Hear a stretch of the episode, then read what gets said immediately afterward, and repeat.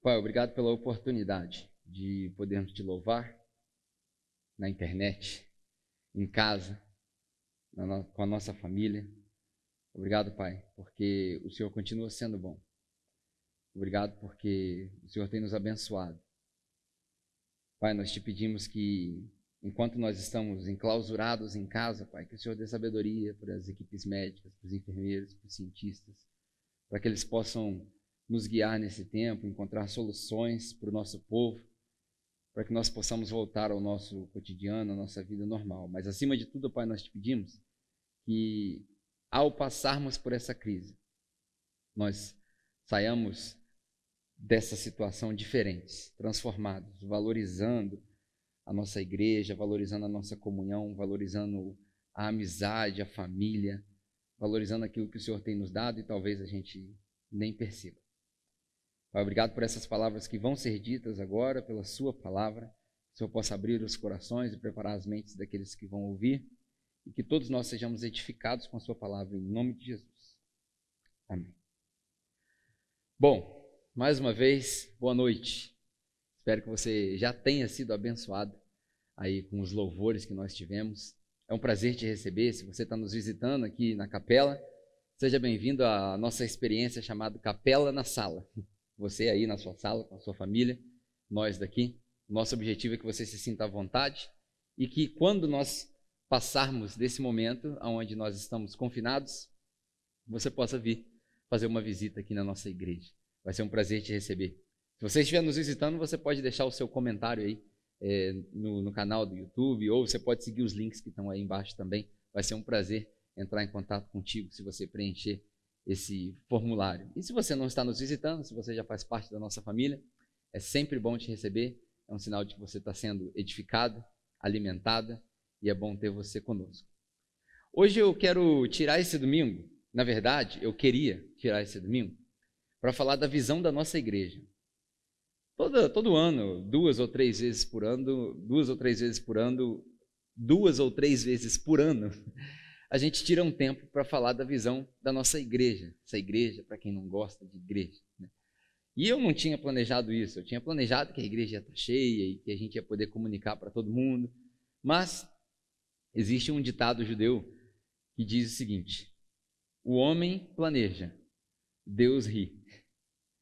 Na, na linguagem mais bíblica, Provérbios dezenove, diz que no coração do homem há muitos planos, mas é o propósito de Deus que prevalece. Então Deus quis que nós estivéssemos aqui, nesse momento, na internet, e talvez aproveitou dessa circunstância para a gente estar se comunicando dessa maneira. É um pouco diferente, mas eu acredito que o texto que eu vou usar já fala por si só. E é uma oportunidade para inspirar não só a nossa igreja, a capela, mas outras igrejas que talvez estejam paradas nesse momento, ou outras pessoas que não têm oportunidade de vir à igreja, já que é uma igreja para quem não gosta de igreja, e elas possam ser abençoadas também através dessa palavra. É uma oportunidade para inspirar todo mundo. E eu quero usar um texto, que eu já usei aqui várias vezes, que é Atos capítulo dois. Enquanto você acha aí na sua Bíblia, eu quero te encorajar a procurar aí na sua Bíblia, Atos capítulo dois. Nós vamos ler cinco versículos, do versículo quarenta e dois ao versículo quarenta e sete. Essa é a ideia de hoje. Nós vamos debater em cima desse versículo. E antes da gente começar, enquanto você procura, uma das coisas que nós vamos falar é, nesse texto é sobre comunhão. Comunhão. Ah, essa palavra comunhão é uma, um dos quatro pilares que tem nesse texto, nesses cinco versículos. E é uma palavra que eu não sei se você sabe, é uma curiosidade para você já aprender já. Essa palavra comunhão, ela não existe no Antigo Testamento.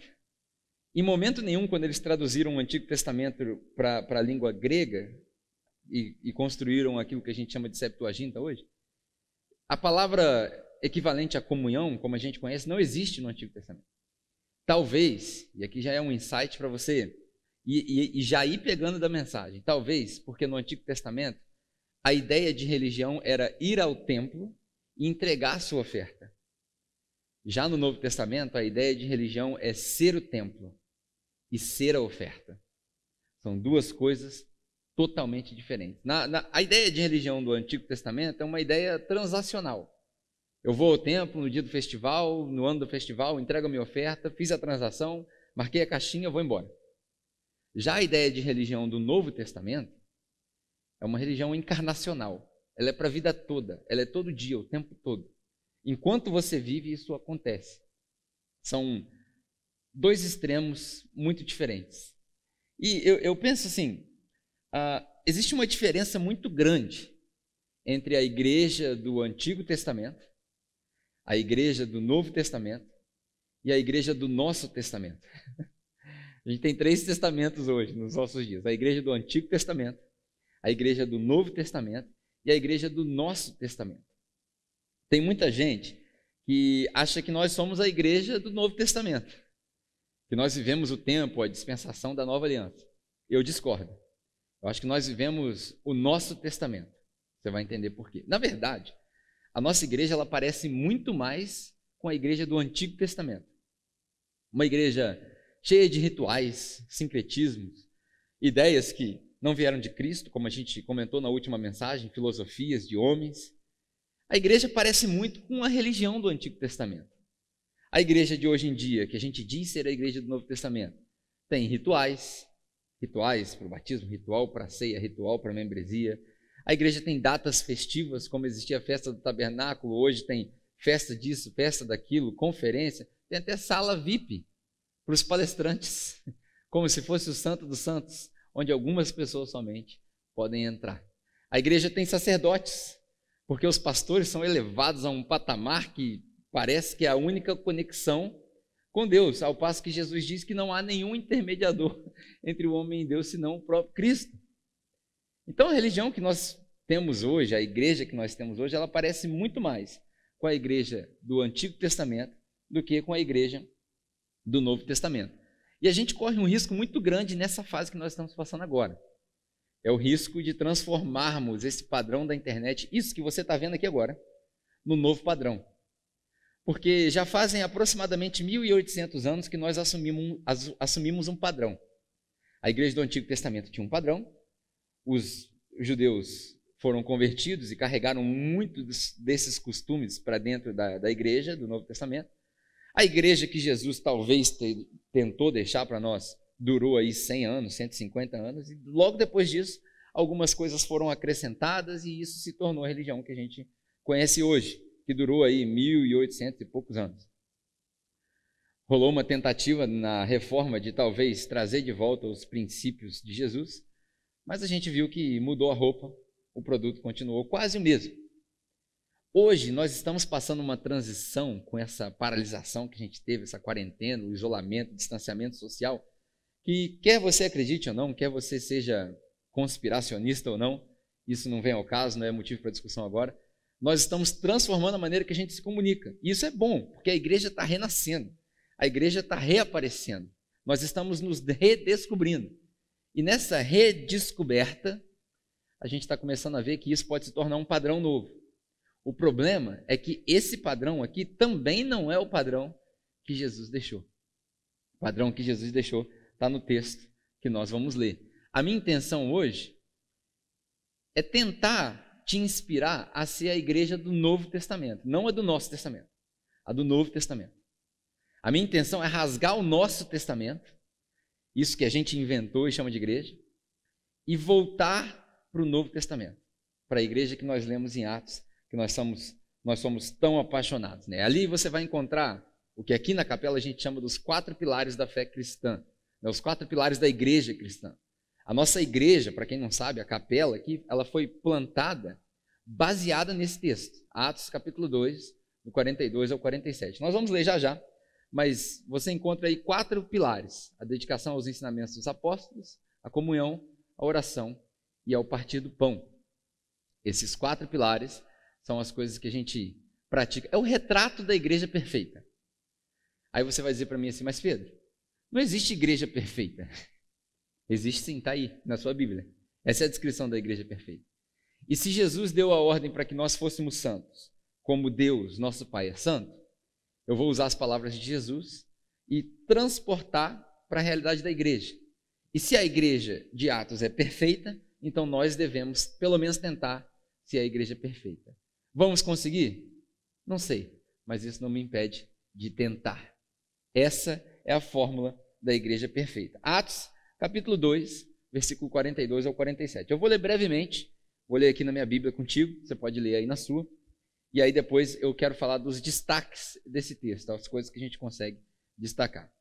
O texto fala o seguinte, Atos dois, quarenta e dois a quarenta e sete. E eles se dedicavam ah, aos ensinos dos apóstolos, à comunhão, ao partir do pão e à oração. Todos estavam cheios de temor, e muitas maravilhas e sinais foram feitos pelos apóstolos. Os que criam, eles... Rapaz, não estou enxergando nada. Os que criam mantinham-se unidos e tinham tudo em comum. Vendendo suas propriedades e bens, eles distribuíam a cada um conforme a sua necessidade. Todos os dias, todos os dias, eles partiam do pão no templo e nas suas casas. Ah, e juntos recebiam as suas refeições com grande alegria e sinceridade de coração. E diariamente Deus acrescentava aqueles que iam sendo salvos. Esse é o texto de Atos, talvez a sua Bíblia tenha é, uma versão diferente. Agora eu reparei que a minha Bíblia está ficando menor, as letrinhas, eu estou ficando velho. Mas esse texto tem quatro destaques. E eu, eu já devo ter pregado umas cinco vezes mensagens com esse texto. Eu adoro esse texto porque, para mim, é o padrão da igreja perfeita. O primeiro destaque que eu quero fazer contigo hoje é da palavra dedicavam-se. Na sua Bíblia pode estar escrito eles perseveravam. Essa expressão no grego é uma expressão interessantíssima, porque passa despercebido quando a gente lê. A gente tem uma ideia de dedicação muito diferente do que esse texto quer passar para nós. Essa palavra, na verdade, significa se entregar por inteiro. Prestar atenção quase que vinte e quatro horas. É, é um exercício da sua vida, é entregar a sua vida. Mas, Pedro, você está falando então que eu tenho que viver só disso? É. Porque foi o próprio Jesus que disse, quem quiser me seguir precisa contabilizar o custo. E se você quiser me seguir e não colocar Jesus, ou se você não me colocar na frente do seu pai, da sua mãe, do seu irmão, da sua irmã, esposa, esposo, filhos, até mesmo a sua própria vida, você não é digno de me seguir. Então a gente precisa se dedicar, sermos devotos, perseverar. Eles perseveravam. E eles perseveravam no quê? O que que essa igreja de Atos, essa igreja do Novo Testamento, qual que era a razão da vida deles, o propósito da vida deles? A primeira coisa que a gente vê no texto é que eles se dedicavam ou perseveravam nos ensinamentos dos apóstolos. Os ensinamentos dos apóstolos. Mas o que é o ensinamento dos apóstolos? Certamente os apóstolos não estavam ensinando Bíblia para eles. Como assim, Pedro? Os apóstolos não estavam ensinando Bíblia para eles. De uma maneira simplificada, o ensinamento dos apóstolos era o seguinte: Jesus é filho de Deus. A gente, na última mensagem, nós falamos claramente sobre isso. Jesus é filho de Deus. Ele veio, nasceu um nascimento miraculoso, nasceu da Virgem, viveu uma vida perfeita, foi tentado e não pecou, morreu por mim e por você, ressuscitou e prometeu que vai voltar para buscar a sua igreja. Esse era o ensinamento dos apóstolos. Mas na sua Bíblia, se você quiser estudar mais a fundo, quando você lê em grego, que é a língua que foi escrito Atos, você vai ler que Lucas, ele escreve uma palavra para o ensinamento chamada didaquê, que é de onde nós tiramos a palavra didática. No nosso idioma, numa explicação bem simples, didática poderia ser uh, o estilo de ensinar ou a maneira de ensinar algo, de colocar em prática, como a gente ensina. A gente diz que os professores têm uma boa didática, uma boa maneira de ensinar. É da onde vem essa palavra, didaquê. Essa palavra didaquê, ela significa exatamente isso, o que fazer. Não é à toa que as cartas de Paulo, por exemplo, são muitas delas instrutivas. Gente, não faz isso, faça isso. Porém, o que a maioria das pessoas não sabe é que no primeiro século existia um documento que foi considerado parte do cânon da Bíblia. O cânon são esses livros que você encontra aí na sua mão. Se você procurar o livro didaquê na sua Bíblia, você não vai achar. Mas no primeiro século, alguns pais da igreja, como Jerônimo, Anastácio, Eusébio, você lê nos escritos históricos que existia um documento chamado didaquê, o ensinamento dos apóstolos aos judeus e aos gentios. De daqui, ensinamento dos apóstolos aos judeus e aos gentios. Na segunda-feira eu vou enviar para a nossa igreja um P D F com esse documento. São quatro ou cinco páginas. E é um documento dividido em dezesseis capítulos, se eu não me engano, quatro partes. Na primeira parte ele fala a respeito da, do comportamento moral e ético dos cristãos. E aí, você, quando você lê, você vê assim, um pouco de Deuteronômio, um pouco do Sermão da Montanha, um pouco das instruções, instruções de Jesus. É um, uma colaboração.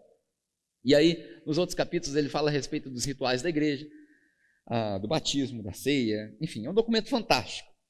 Acredita-se que o ensinamento dos apóstolos, tirando Paulo, que escreveu muitas cartas, mas o ensinamento que rodava na igreja era baseado nesse documento.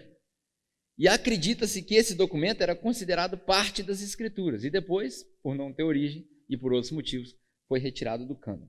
Por que que eu estou contando essa história toda sobre o Didaquê? Eu acredito que nós estamos vivendo tempos apostólicos. Presta bem atenção no que eu vou te falar, porque todo mundo que me conhece vai estranhar eu usar esse termo, tempos apostólicos. Mas eu acredito que nós estamos vivendo tempos apostólicos, porque o que que significa apóstolo? É aquele que é enviado após alguém que tem autoridade. Então, Paulo era apóstolo de Jesus porque ele encontrou com Jesus e foi enviado. Pedro era apóstolo de Jesus porque foi chamado por Jesus e foi enviado. E por aí vai. Eu acredito que esse tempo é um tempo apostólico. Por quê? Os que se diziam apóstolos desse tempo estão confusos. Não estão entendendo o que está acontecendo. E a internet está lotada de pastores e pregadores simples, humildes, tentando alimentar o rebanho de Deus através da internet. Nesse meio, vários apóstolos, várias vozes relevantes vão surgir.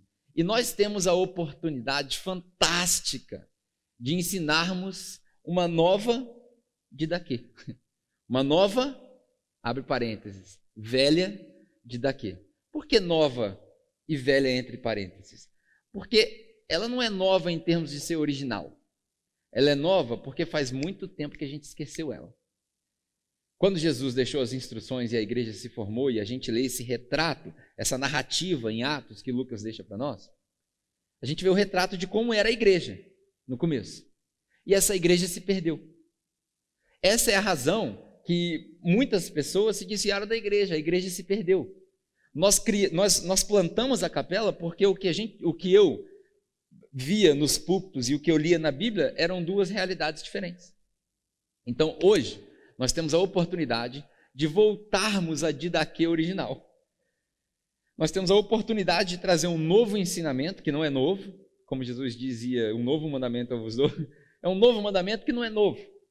E através desse novo mandamento, a gente pode ressurgir com a igreja da cinza, dos escombros que sobraram dessa igreja pós-moderna que está aí há mil e oitocentos anos, tentando eh, se conciliar com o evangelho, né? Uma frase interessante da semana passada é que o software do evangelho não roda bem no hardware da igreja. O hardware da igreja está obsoleto, são mil e oitocentos anos de hardware que está travando. Para você ter uma ideia do que eu estou falando, fica comigo aqui, eu estou falando ainda só do ensinamento dos apóstolos. Para você ter uma ideia do que eu estou falando, a...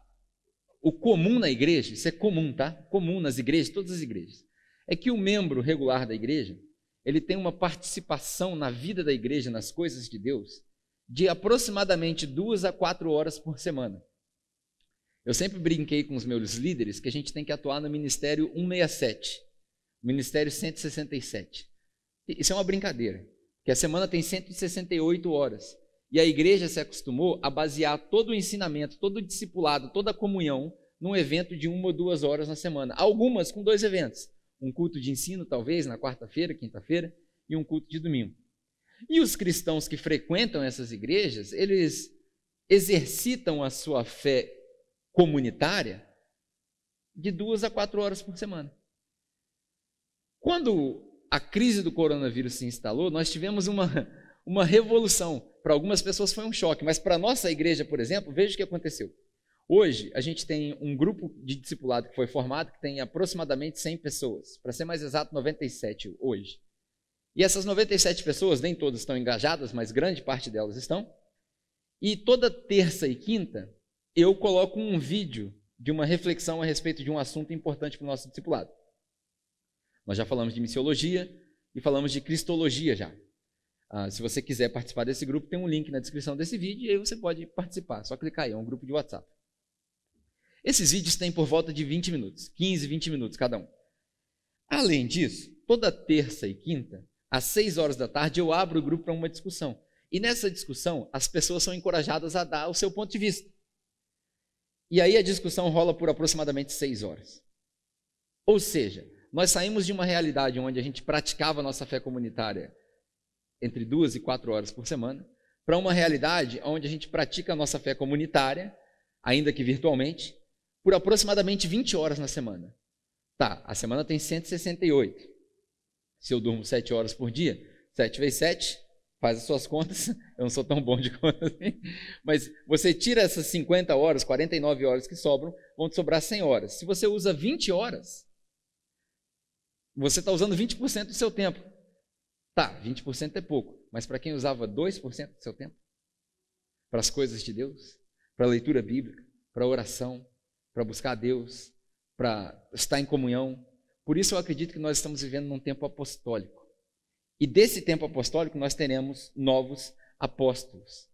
A gente precisa se dedicar. Minha pergunta para você é a seguinte: agora que você tem tempo, agora que é o tempo, quanto do seu tempo aí na sua casa, com a sua família, você está dedicando para buscar a Deus?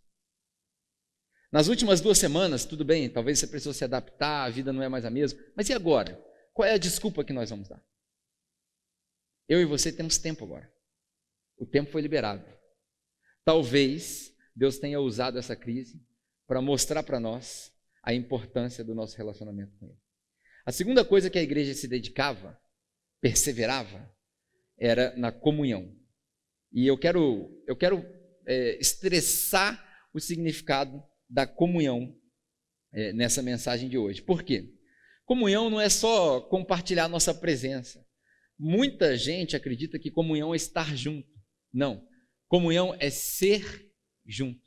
É diferente. Comunhão é, é repartir mais do que só a nossa presença. É repartir aquilo que a gente tem. É repartir aquilo que nós somos. Isso é comunhão. E a gente parece... Eu, eu li um livro há um tempo atrás chamado Social.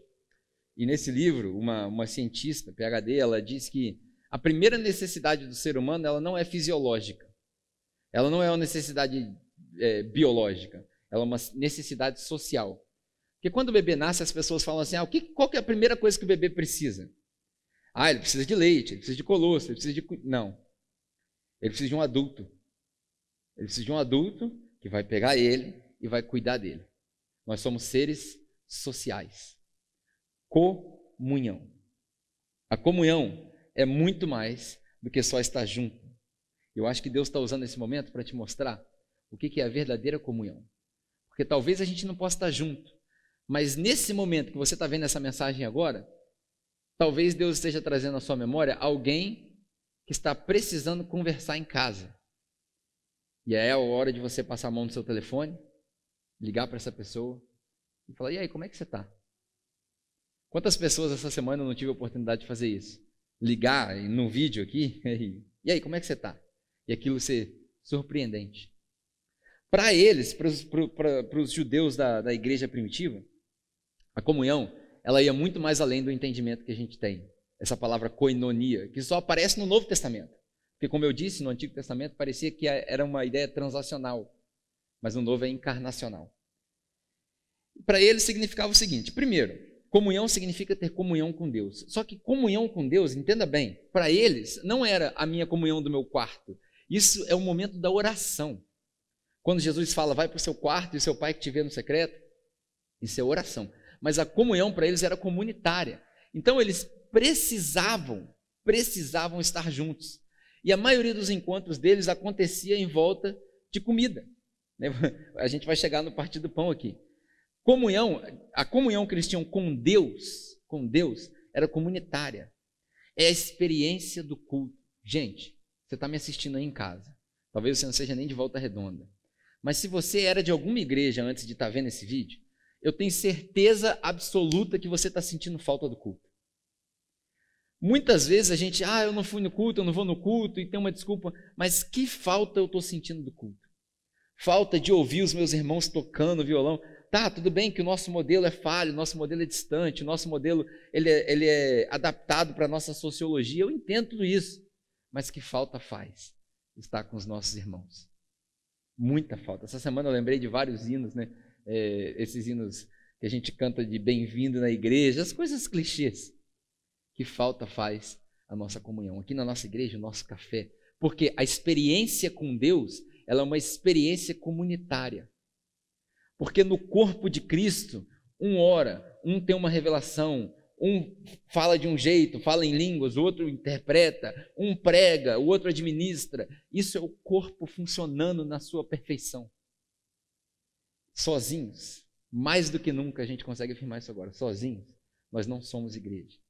Esse momento que nós estamos passando agora é uma adaptação. Isso vai passar. E quando isso passar, eu quero te encorajar, nunca mais perca um culto. Nunca mais perca uma reunião dominical. Sabe os nossos irmãos antigos, os nossos avós, que diziam, domingo é o dia do Senhor. Cara, posso, posso abusar e posso te pedir? Vamos ser religiosos como eles. Religioso no bom sentido. Não vamos perder o culto, não. Porque o culto é a expressão da igreja local para aquele que não conhece a igreja de Cristo. A gente sempre diz aqui no nosso meio que o domingo ele é um evento estratégico para mostrar para quem não é igreja a importância de ser igreja. Comunhão para eles era comunhão com Deus, era comunhão com o próximo também, obviamente, era, era compartilhar a minha vida contigo. E eu acho que o que falta hoje na igreja, para a gente ser verdadeiro na comunhão, é autenticidade. Porque a nossa comunhão, grande parte das vezes, ela é falsa. Não vou pedir para você levantar a mão, porque eu não estou te vendo. Eu podia pedir para você digitar aí, né? Mas aí você vai distrair. Mas pensa aí no seu sofá. Quantos de nós já não passamos por experiências que nós íamos para a igreja e aí passava, passava por um irmão ou por outro na igreja e nem falava direito, porque, ah, desse aí eu não gosto. Os grupinhos de igreja. A nossa comunhão, ela é muito superficial. A comunhão deles não, a comunhão deles era autêntica, porque eles estavam sendo perseguidos, eles precisavam uns dos outros. Eu, eu li um livro agora recentemente chamado Good Faith, Boa Fé, um livro de dois autores fantásticos, não vou entrar em detalhes do livro, mas a, o livro é uma pesquisa de dois PhDs, e eles estavam pesquisando durante dez anos nos Estados Unidos qual é a percepção que a sociedade tem dos cristãos. E a percepção que eles têm dos cristãos se resume em duas palavras: irrelevantes e extremistas. Irrelevantes e extremistas. Por quê? Você precisa se perguntar, cara, o que está acontecendo com a igreja para nós sermos vistos como irrelevantes e extremistas. A gente precisa aprender a, a, a viver na nossa sociedade. Eu me lembro do exemplo de, de Daniel, por exemplo. Quando você lê na sua Bíblia, você vê que Daniel ele foi tirado da cidade onde ele vivia, dos costumes onde ele vivia, da família dele, e foi enviado para a Babilônia. Ele foi escravizado lá, ele foi vivendo um regime novo. E lá ele não conhecia nada, ele não conhecia as comidas, não conhecia os costumes, não conhecia o governo. Me parece que a igreja está presa no século passado. E nesse século nós vivemos numa, entre aspas, Babilônia digital, onde os costumes mudaram. Nós estamos prestes a viver uma era onde nós vamos ter que tomar decisões que nós nunca tomamos antes. E essas decisões que nós vamos tomar precisam ser baseadas nos ensinamentos de Jesus. Decisões que nunca foram tomadas antes. Decisões a respeito de tratamentos de longevidade. Parece que a ciência está brincando de ser Deus. Decisões a respeito de inteligência artificial. Decisões a respeito de distribuição de riqueza. Decisões que nunca foram é, pensadas na nossa história como humanidade. Os cristãos precisam liderar isso. Nós vivemos numa Babilônia digital. Comunhão também é isso. E a comunhão também significa uma parceria. Eu preciso que você entenda isso. Hoje eu quis focar no ensinamento e na comunhão. Já vou passar pelo resto do texto.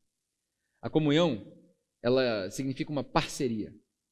Quando os judeus usavam esse termo koinonia, eles também, também servia para parceria de negócios, quando os pescadores tinham negócios juntos. Meu irmão e minha irmã, eu estou te chamando não é para participar de uma religião, de uma igreja, é para fazer uma parceria comigo. É para fazer uma parceria na missão de Deus. A missão que Deus tem de vir ao encontro da humanidade. Eu e você somos parceiros de Deus e parceiros uns dos outros. O exercício que a gente tem aqui, claro, mais uma vez eu vou falar, a nossa igreja, que também é falha, também é caída, uma igreja que, que parece que se debruça em cima da estrutura, e, e isso não é o, o certo, não é o correto. Essa estrutura não é a igreja, a gente fala isso aqui direto, mas isso é uma parceria, porque a gente entende que a missão de Deus, o, o caminho que Deus faz em direção à humanidade, passa pela igreja local. Passa pela igreja local. E a igreja local é linda, cheia de defeitos, mas é linda. Não falte o culto. Essa, enquanto eu preparava essa mensagem, eu me lembrei de uma canção, e todas as vezes as pessoas falam para eu não cantar, por razões óbvias. Mas eu queria te encorajar a, a refletir comigo nessa... É uma música muito simples, uma música antiga, uh, eu não sei quantos anos ela tem, mas é uma música antiga, chama Corpo e Família. A música começa mais ou menos assim, o cara fala: recebi um novo coração do Pai, coração regenerado, coração transformado. Pensa bem, coração que é inspirado por Jesus. Como fruto desse novo coração, eu declaro a paz de Cristo. Te abençoo, meu irmão. A gente fazia assim na igreja, né? Preciosa é a nossa comunhão. Eu, eu chorei, cara, em casa, quando eu cantava Preciosa é a nossa comunhão, porque eu estou sentindo saudade dos meus irmãos. Estou sentindo saudade de você. Talvez tenha gente me assistindo que não vem nos nossos cultos, mas você que é da capela, eu estou sentindo saudade de te abraçar. Porque a, a comunhão é preciosa. E aí a música termina, né? Somos corpo, e assim bem ajustado, totalmente ligado, unidos, vivendo em amor uma família, sem qualquer falsidade, vivendo a verdade, a verdade de que? De Cristo. Está entendendo? Uma família, vivendo um compro... A última frase dele, uma família vivendo um compromisso do grande amor de Cristo. Meu irmão, minha irmã, eu assumi um compromisso com você, da gente levar o evangelho juntos. Assume esse compromisso comigo.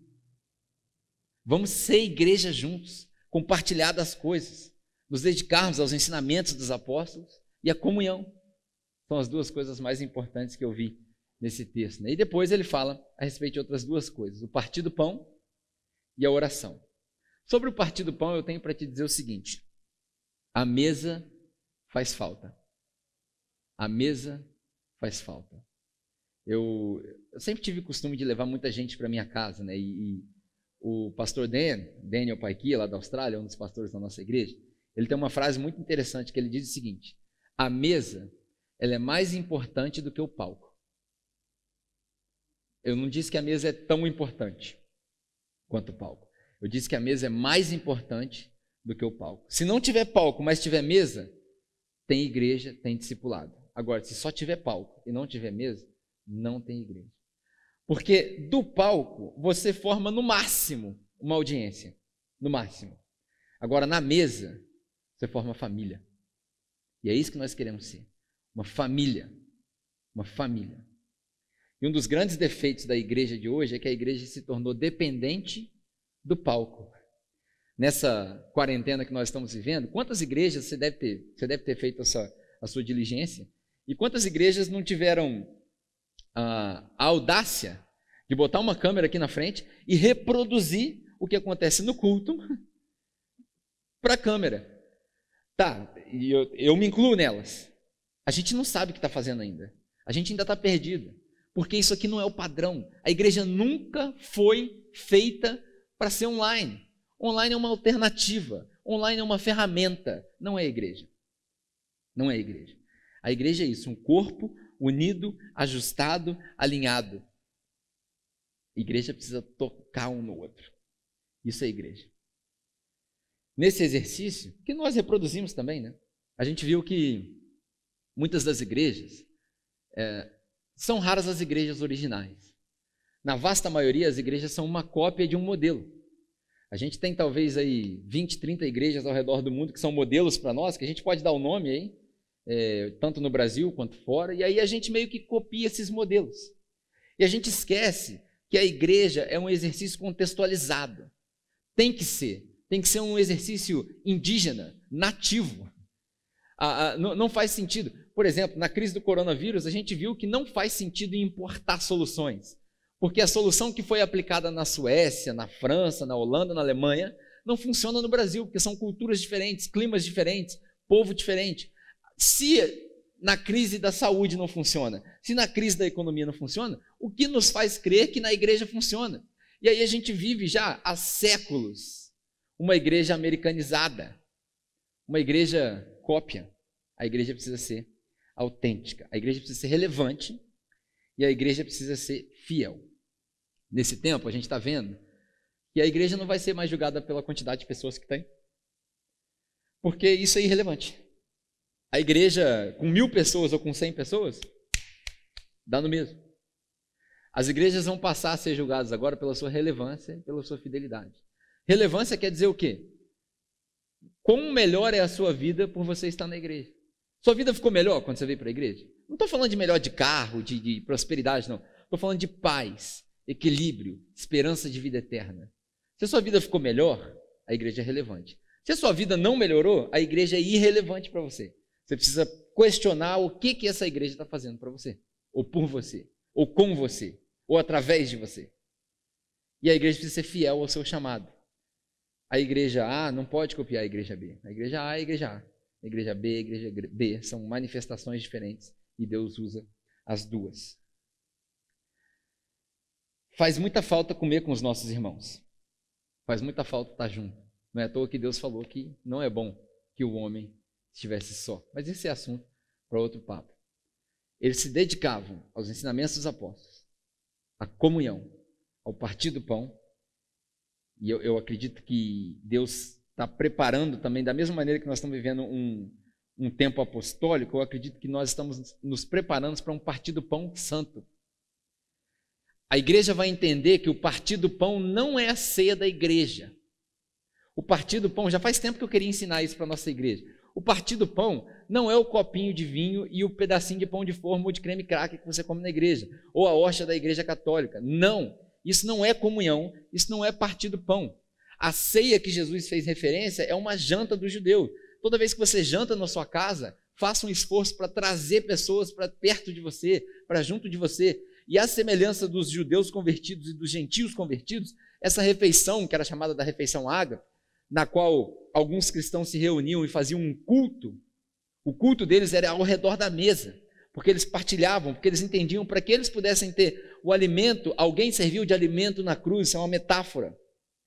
E aí essa refeição, essa sim, é a ceia que Jesus mandou fazer em memória dele, até que ele voltasse, para que nós ceiássemos com ele. É uma janta, na sua cultura, no seu contexto. E ali, cara, os judeus convertidos, os gentios convertidos, o que, que eles faziam ao redor da mesa? Eles falavam a respeito da pessoa de Jesus e da obra de Jesus. Nas próximas semanas eu vou fazer uma minissérie aqui de duas partes, que coincidentemente caiu nessa data, que fala a respeito da pessoa de Jesus e da obra de Jesus. Era isso que se falava ao redor da mesa, como Jesus é bom, o que ele fez por mim, como ele me salvou, como ele me tirou do buraco, da lama, do pecado, da morte. Essa é a refeição ágape, essa é a ceia. Talvez, eu vou falar um negócio aqui, irmãos, entenda bem o que eu vou falar. Talvez essa seja a hora da gente, de uma vez por todas, esquecer os rituais. Porque você está sentado na sua casa agora, tem igreja no Brasil discutindo se deve ter ou não deve ter ceia. Gente, tem ceia todo dia na sua casa. A gente não, não tem por que se prender a um ritual. Talvez seja a hora da gente entender toda essa, essa mistificação que existiu a respeito da ceia, do batismo. Isso são símbolos que nós carregamos com todo respeito da, da, na tradição da nossa igreja. Mas eles são símbolos, eles apontam para uma realidade. O batismo de verdade é o batismo em Cristo. O batismo das águas é um símbolo. A ceia de verdade é a sua ceia na sua casa e não um ritual na igreja. E todos os outros rituais da igreja são só símbolos e mais nada. Ele se dedicava aos ensinamentos dos apóstolos, à comunhão, à oração e ao partir do pão. A gente falou de partir do pão e eu quero falar para você de oração. Eu tinha um mentor que ele dizia o seguinte: você precisa orar até que você ore. Eu nunca entendi isso, até estar preso em casa agora. Porque quando a gente tem compromisso na rua, a gente ora de manhã, na hora de sair ou na hora de dormir, e ora ali por dois minutos e precisa sair. Mas quando a gente não precisa sair, acaba a oração, acabam as palavras, e aí você fala, tá, mas e agora? Ora mais um pouco, ora mais um pouco, ora mais um pouco. Orar sem cessar. Agora nós vamos começar a entender o que é oração. Talvez agora a gente comece a ouvir Deus. Há mil e oitocentos anos a gente está vivendo uma fase onde é muito difícil ouvir Deus, esporadicamente, em alguns momentos, na história da Igreja Católica, talvez na história da Reforma, talvez nessa igreja pós-moderna, em alguns raros momentos, Deus se manifestou e a igreja ouviu. Talvez agora você consiga começar a ouvir Deus para a sua vida, porque agora você tem tempo de orar. E quando eles oravam, é interessante, eles se dedicavam a essas coisas e os milagres aconteciam no meio deles. Aconteciam vários milagres através das mãos dos apóstolos. Você sabe qual que é o milagre de hoje? Eu vou te falar qual que é o milagre de hoje. O milagre de hoje não é necessariamente curar um enfermo, porque isso Deus faz, Deus já provou que pode fazer, e a gente vê isso até hoje. Quantas vezes aqui na nossa igreja a gente faz aquela oração, Deus, surpreende a equipe médica. E aí no dia seguinte o relatório é diferente e a gente está dando glória a Deus. Isso aí Deus faz. Mas o milagre de hoje é você pagar a conta do seu irmão que venceu e ele não pode pagar. O milagre de hoje é você tirar do seu dinheiro e levar para comprar uma cesta básica para um irmão que está sem trabalho. O milagre de hoje é você sair e se voluntariar num momento de risco para ajudar os hospitais. O milagre de hoje é não espalhar o pânico, espalhar fé. Esse é o milagre de hoje. O milagre de hoje é servir o próximo como se fosse você mesmo, porque até isso a igreja conseguiu corromper, a igreja conseguiu deturpar. A gente pegou o ensinamento de Jesus, que, que resume toda a lei, amar o próximo como a si mesmo, e cometeu o, o, o suicídio intelectual de dizer que para eu amar o próximo eu preciso me amar primeiro. Isso é a maior, isso, isso é o maior, nem sei como descrever isso para não ofender os meus irmãos, mas não é isso que Jesus quis dizer. Não é à toa que até o momento que Jesus chegou na terra, a, a, a regra de ouro, né, faça para o próximo aquilo que você quer que seja feito para você mesmo, ela só era dita na negativa. Não faça para o próximo aquilo que você não quer que seja feito para você. Porque ninguém estava disposto a fazer pelo próximo. Quando Jesus chegou com a regra de ouro, e quando ele resume a lei e os profetas nesses mandamentos, o que ele quer dizer é o seguinte, faça para o próximo aquilo que você deseja que fosse feito para você. Então, amar ao próximo como a si mesmo não é se amar primeiro, é amar o próximo mais do que você, porque você está colocando nele o seu amor. É como se a gente pudesse dizer, num, num exagero literário, que o próximo é uma extensão de mim mesmo. Porque nós somos um corpo. E nesse um corpo, o meu próximo não pode ter necessidade. No meio deles, quando a gente lê esse texto de Atos, não havia nenhum necessitado. Irmãos, eu vivo repetindo isso aqui. No nosso meio, ninguém pode ter necessidade de nada. Porque se todo mundo participar de tudo, ninguém vai ter falta de nada. É errado uma igreja pomposa, uma igreja com uma pregação bonita, uma igreja cheia de equipamentos, que os irmãos vêm a pé para a igreja e têm necessidade em casa. Não, os irmãos precisam ter suas necessidades supridas primeiro. O aluguel da igreja é um compromisso que a gente assume só depois dos irmãos estarem estabelecidos. Não faz sentido uma organização ser paga com o dinheiro que deveria suprir a necessidade da igreja. Não faz sentido. Esse é o milagre de hoje. Eles tinham tudo em comum, eles não tinham posse. E eu estou terminando já o texto. É, é, a, a expressão interessante não é que eles não tinham posse, nada deles, mas tudo que era deles, eles estavam dispostos a compartilhar. Em Atos capítulo quatro, você vê as pessoas vendendo as suas propriedades para trazer para os pés dos apóstolos e distribuir de acordo com a necessidade de cada um. Irmãos, preste bem atenção no que eu vou te falar agora. A gente passou quatro anos aqui sem, sem falar de dinheiro. E eu cometi um erro. E eu vou falar de dinheiro para você agora muito brevemente. Como que a gente faz com dinheiro? Tudo que você puder, irmãos, eu não quero que você cometa irresponsabilidade, eu não estou falando de dízimo, a gente já deixou muito claro aqui que dízimo não é coisa para a nossa realidade, mas eu quero que você assuma um compromisso em ser igreja com os nossos irmãos para que não haja necessidade no nosso meio. Como que funciona? Você confia em Deus primeiro, você se entrega para Deus, você todo, confia em Deus primeiro e diz para Deus, Deus, o que, que você quer que eu faça com o meu dinheiro? Deus vai te instruir, vai falar para você pagar suas contas, vai falar para você suprir para sua família e vai falar para você participar do exercício comunitário. E no exercício comunitário você vai confiar na, na gestão que é feita para arcar com os compromissos e cobrir as necessidades dos irmãos. Na nossa igreja, irmãos, e eu não estou fazendo propaganda da nossa igreja como se fosse competição, toda a igreja deveria ser assim. Até hoje, até hoje, não existiu ninguém passando a necessidade. O que a gente pode fazer para suprir essa necessidade, nós vamos fazer. Aí quando a igreja crescer, como é que a gente faz? Não sei. Divide em várias igrejas pequenas, mas não pode haver necessidade no nosso meio. Eles compartilhavam tudo. Esse, esse, esse é o segredo da a revelação da generosidade e a sabedoria da gestão. Duas coisas. Você precisa ter uma revelação de generosidade. Eu quero participar. Toma, tudo que eu tenho. E o grupo da igreja, no todo, precisa ter sabedoria para gerir, para ter a gestão desses recursos. Para a gente não, não, não colocar, como é a expressão? Colocar a carroça na frente dos bois. Eles repartiam tudo. E a igreja? Era a igreja no templo e a igreja em casa. Diariamente eles iam aos templos, ou ao templo, e nas suas casas eles se reuniam. Isso é uma ilustração interessantíssima para nós hoje. E eu vou acabar com isso. Eu vou finalizar com isso. Hoje, a gente não tem oportunidade de ir aos templos, mas a gente tem a oportunidade de aprender da palavra de Deus em casa. A nossa igreja, como eu já mostrei aqui, passou por um, por um, um crescimento de quase trezentos por cento no aproveitamento do nosso tempo com Deus. Você tem a oportunidade de fazer em casa. Em breve, isso aqui vai acabar. Em breve esse modelo vai acabar. E você vai poder vir aqui de novo. Irmãos, não deixe de cultuar. Como diz o texto de Hebreus, não esqueçam de se reunir e de cultuar com seus irmãos, seja na praça, seja na sua casa, ou seja no templo. Já que nós temos um, não é extremamente necessário, mas já que nós temos um, vamos utilizar da melhor maneira para levar essa mensagem para outras pessoas. Eles se reuniam nos templos e se reuniam nas casas. E por último, como que o texto finaliza? Deus acrescentava diariamente aqueles que iam sendo salvos. Irmãos, a igreja não precisa ser atrativa. Jesus é atrativo o suficiente. A igreja não precisa ser pomposa. Jesus já tem todas as características necessárias para converter os pecadores e aqueles que vão ser chamados de acordo com o seu chamado. O que a gente tem que fazer é entender que Deus faz a parte dele quando a gente faz a nossa. O culto que a gente realiza funciona da seguinte maneira.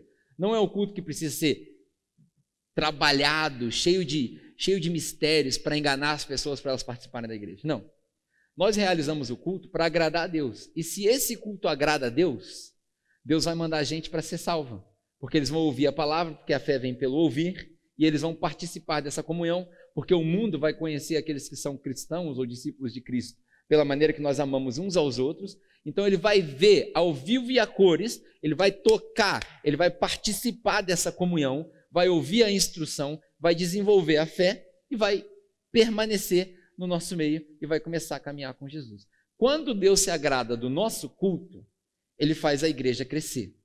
Quando Deus se desagrada do nosso culto, ele faz a igreja diminuir, porque não é saudável, é simples assim. Então a nossa preocupação é o seguinte: nós nos preocupamos com a gestão da organização, né? A liderança da igreja se preocupa com a gestão da organização. A igreja inteira, todo mundo, se preocupa com o pastoreio da igreja, porque o pastoreio da igreja é função de todo mundo. O pastor guia as ovelhas, mas o pastoreio da igreja é função de todo mundo. Nós temos vários pastores na igreja. E Deus cuida do crescimento da igreja. Não caia na besteira De, de procurar uma igreja que está crescendo, está bombando. Porque a igreja está crescendo, está bombando é porque Deus está mandando gente. Ah, e as outras realidades que a gente vê, isso aí é assunto para outro papo. No momento, irmão, eu quero te encorajar. Vamos fazer só o que Deus mandou fazer. Vamos nos dedicar a essas quatro coisas. Vamos nos dedicar. Agora é a hora da gente se dedicar, da gente perseverar no ensinamento dos apóstolos. Agora é a hora de perseverar na comunhão, por mais difícil que seja dessa maneira virtual, persevere na comunhão, liga para o seu irmão, participa dos grupos de conexão, doa do seu tempo, doa do seu dinheiro, doa da sua vida, procura a necessidade, se voluntarie se você pode, se você não faz parte do grupo de risco. Persevere também no partir do pão. Se você não pode convidar ninguém para sua casa, porque nós estamos nesse distanciamento social por agora, para colaborar com o governo, cara, parte o pão com a sua família. Senta na mesa e fala de Deus. Senta na mesa e ora. Senta na mesa e chora. Senta na mesa e... Eu quero te fazer um desafio. Faça uma oração que deixe a comida pelo menos morna. Sabe aquela oração que a gente está orando, meu irmão ora tanto tempo que a comida está ficando fria? Não precisa ficar fria, mas pelo menos morna. Reflita na bondade de Deus. Dedique-se à oração, irmão. Perma... Pre... Você possa ser devoto à oração. Acorda de manhã, ora. De tarde, ora. Às seis horas da tarde nós estamos orando pelo Brasil, ora. De noite, ora. Busca Deus em oração. Busca intimidade, porque Deus vai falar contigo. E aí quando a gente se reunir aqui de novo, sabe o que vai acontecer? Você vai vir cheio de palavra, você vai vir cheio de espírito de comunhão, se é que isso é uma expressão. Você vai vir cheio de vontade de partir o pão e você vai vir lotado do Espírito Santo, transbordando. Porque você orou, buscou e Deus falou. Porque se o meu povo buscar, eu ouço. Todo aquele que bate, a porta abre. São textos soltos? São, mas servem para nós hoje. Persiste, busca, ora, porque Deus vai falar contigo. Essa é a igreja do Novo Testamento. Vamos deixar o nosso testamento de lado e vamos voltar a ser a igreja do Novo Testamento.